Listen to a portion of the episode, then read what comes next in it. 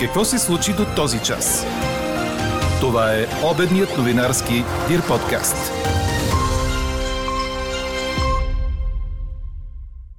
С близо 18% по-ниска цена на природния газ през февруари предлагат от Българ газ. Пожар в държавната психиатрия Свети Иван Рилски се размина без жертви и пострадали. Огънят е тръгнал от цигара на пациент.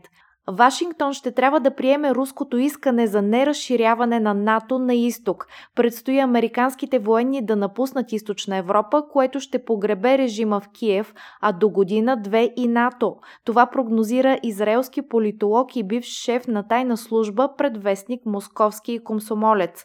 Какви са коментарите днес в Москва около кризата с Украина? Чуйте в обедните подкаст новини. Не бих си позволил да се меся в решението на никого, а и нормалните хора не го правят заради 75 лева. Това е само един от знаковите коментари по днешния ни въпрос. Ще насърчите ли пенсионер да се вакцинира, за да получи еднократно 75 лева?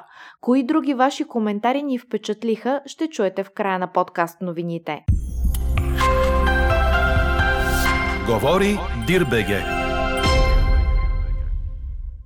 Добър ден, аз съм Елена Бейкова. Чуйте подкаст новините по обяд – Дъжд, сняг и максимални температури от 4 до 9 градуса можете да очаквате днес, според прогнозата на синоптика ни Иво Некитов. Снегът ще започне от западната половина на страната, а от Националния институт по метеорология и хидрология издадоха предупреждение от първа степен жълт код за снеговалежи в областите Перник, Кюстендил и Благоевград. Очаква се те да са интензивни след обед. Ще се образува и снежна покривка от няколко сантиметра. И отново да поздравим поздравим лозарите и винарите днес за празника на Трифон Зарезан. На здраве и на любителите на доброто българско червено вино. По-ниска цена на природния газ през февруари предлагат от Българ газ става ясно от внесеното предложение в Комисията за енергийно и водно регулиране. Според заявлението на дружеството, цената за мегаватт час за този месец е 109 лева и 88 стотинки без таксите за пренос, без акциз и ДДС. Това е намаление с 17,64% спрямо цената за януари. Пожар горя в Държавната психиатрична болница Свети Иван Рилски в Нови Искър стана ясно от публикация във Фейсбук на директора на болницата доктор Цветеслава Гълъбова. Няма жертви, нито пострадали пациенти. Според написаното от доктор Гълъбова, първо е угаснал токът заради повреда в трафопоста. На място дошъл екип на ЧЕС, който отстранил повредата за около час, но в това време е поступил наскоро пациент, запалил с цигара дюшека на леглото си и така станал пожарът. Веднага са реагирали дежурните в болницата, една медицинска сестра, един санитар и дежурният лекар, които се обадили на 112 и започнали да евакуират пациентите. По думите на доктор Гълъбова, благодарение на тях и на бързото пристигане на пожарна и спешна помощ, щетите са само материални. Директорът на психиатрията отново поставя проблема за недостатъчния персонал в тези заведения и мизерията, в която живеят болните, настанени в тях. Днес за 12-та поредна година отбелязваме Деня за почет към жертвите на комунистическия режим у нас. В София се състоява споменание пред мемориала, разположен в градината пред НДК. В тази връзка от ВМРО внесоха предложение в Общинския съвет да се монтира видеонаблюдение в района, за да се спре вандализма над монумента. Проверка на главната дирекция борба с организираната престъпност срещу Делян Пеевски е стигнала до извода, че има съмнения за извършени престъпления и депутатският му имунитет трябва да бъде свален, за да има пълноценно разследване, пише вестник сега. ГДБОП е изпратила преписката на специализираната прокуратура. Полицията бе сезирана срещу Пеевски от гражданското сдружение Боец в началото на януари. Процедурата по сваляне на депутатски имунитет започва с предложение от наблюдаващия прокурор до главния прокурор, който трябва да изпрати мотивирано предложение до Народното събрание. Имунитетът се сваля с гласуване и постигане на обикновено мнозинство. Депутатът може да декларира, че се отказва от имунитета си за този конкретен случай допълва изданието. Какво още очакваме да се случи днес? От днес в Одрин очакват повече български посетители заради отмяната на изискването за задължителен PCR тест на връщане в България, предаде вестник Хюриет Daily News, цитиран от БТА. От 1 февруари българските власти изискват при влизане в България от Турция да бъде представен зелен сертификат или резултат от PCR направен от 48 до 72 часа преди преминаване през границата. След въвеждането на изискването на българските власти за задължителен ПСР, броят на българите посещаващи турския граничен окръг намаля значително до около 3000 на ден, като преди това пътуващите до там бяха средно по 10 000 дневно. С промяната в изискванията от страна на България, бизнесът в Одрин въздъхна с облегчение, отбелязва изданието. Около 85% от клиентите там са българи, а до края на миналата година бизнесът вървял много добре. Новите изисквания на българските власти въжат и за всички държави, попадащи в червената зона по заболеваемост между 500 и 5000 на 100 000 души население. От днес зелените сертификати вече ще са валидни 9 месеца след завършването на вакцинационния цикъл, ако искате да пътувате с тях в рамките на Европейския съюз. Ако си поставите бустерна доза, сертификатът ще става безсрочен, а ако сте преболедували, срокът на сертификата ще е 6 месеца. За територията на България се запазват досегашните срокове на сертификатите. При завършена вакцинация документът е без срок на валидност, а за преболедувалите срокът е една година. Валидни остават и документите, които доказват определено ниво на антитела след боледуване от вируса. Австрия влиза в сила нов закон, според който всички пълнолетни трябва да се вакцинират срещу COVID-19, предаде БТА. Австрийското правителство обяви, че вакцинациите са ефективни в борбата с тежките заболявания и че законът е необходим за предотвратяване на бъдещи локдауни. На хората, които откажат да се вакцинират, ще бъде наложена глоба от 600 до 3600 евро. Изключения се предвиждат за тези, които не могат да се вакцинират по медицински причини и за бременни вакцинираните.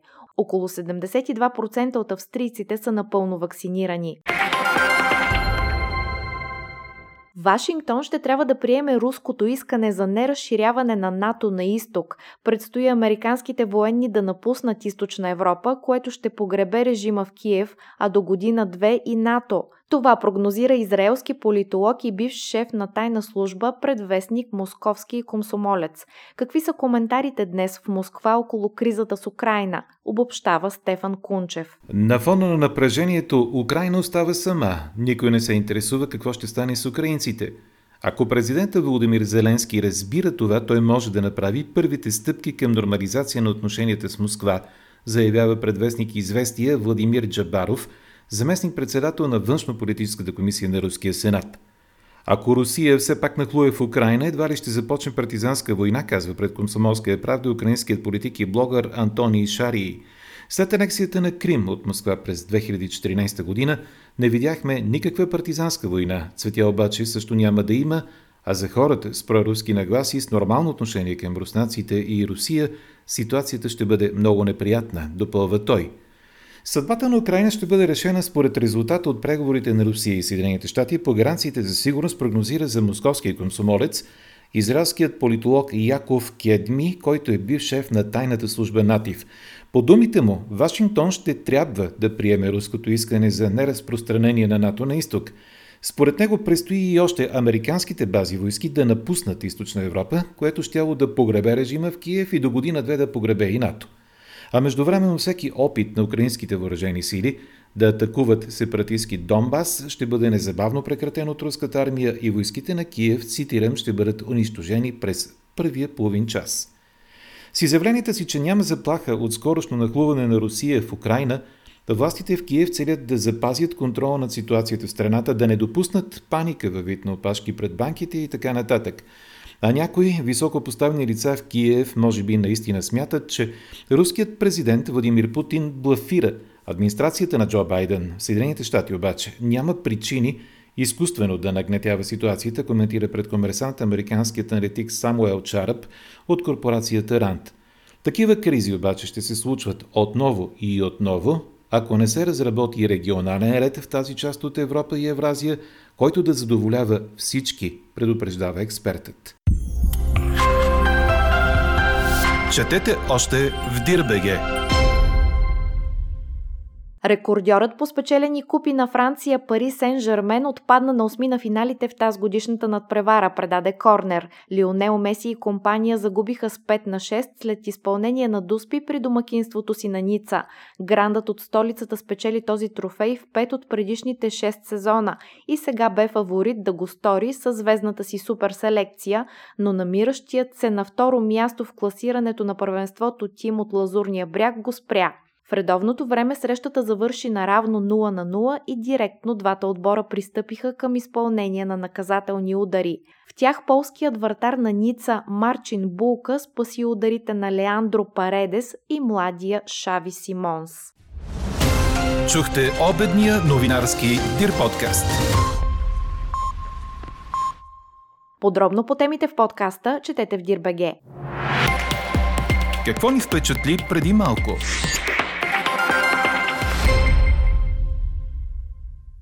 Българският филм Петя на моята Петя продължава да е най-гледаният у нас, сочат обобщените данни от киносалоните в уикенда без премиерни заглавия, пише БТА. Създаденият по едноименния разказ на самоубилата се млада бургаска поетеса филм е гледан вече от 23 906 зрители и има близо 229 000 лева приходи от билетите им. На втора позиция е Спайдермен, няма път към дома, а на трета трилърът Улицата на кошмар комарите. На четвърто място е българският Бай Иван филмът, който вече над два месеца е сред най-гледаните у нас и има внушителните приходи от 1 милион 158 хиляди лева. Историята е по книгата Светът на ванката Ваканцията и е пресъздадена на екран от авторите и Димитър Кирязов и Силвия Юрданова. А какво ще кажете за това?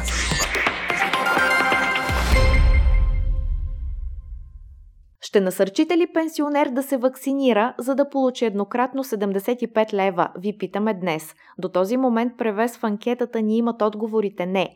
Както знаем, от днес започва изплащането на еднократната добавка за вакцинирани пенсионери. В коментарите по темата четем такива от крайни противници на ваксините, като например, ако е мой близък, ще му дам 100 лева, за да не се боде. Нито ще се вакцинирам, нито ще убеждавам някого да го направи. И дали 75 лева днес са повече от 30 сребърника, за колкото са предали Спасителя? С по-умерен тон признаващите COVID ваксините казват Помолих свекърва ми да се вакцинира, защото има 200 заболявания. Нормалните хора не го правят заради 75 лева. Стимулът за вакцина идва като видиш твои близки, млади хора да правят пневмония от COVID. Наш слушател казва и, че не би си позволил да се меси в решението на никого. Ако ме питат, мога да дам съвет, но не с категоричност да настоявам нито за едното, нито за другото, а с комерциализирането на този процес съвсем.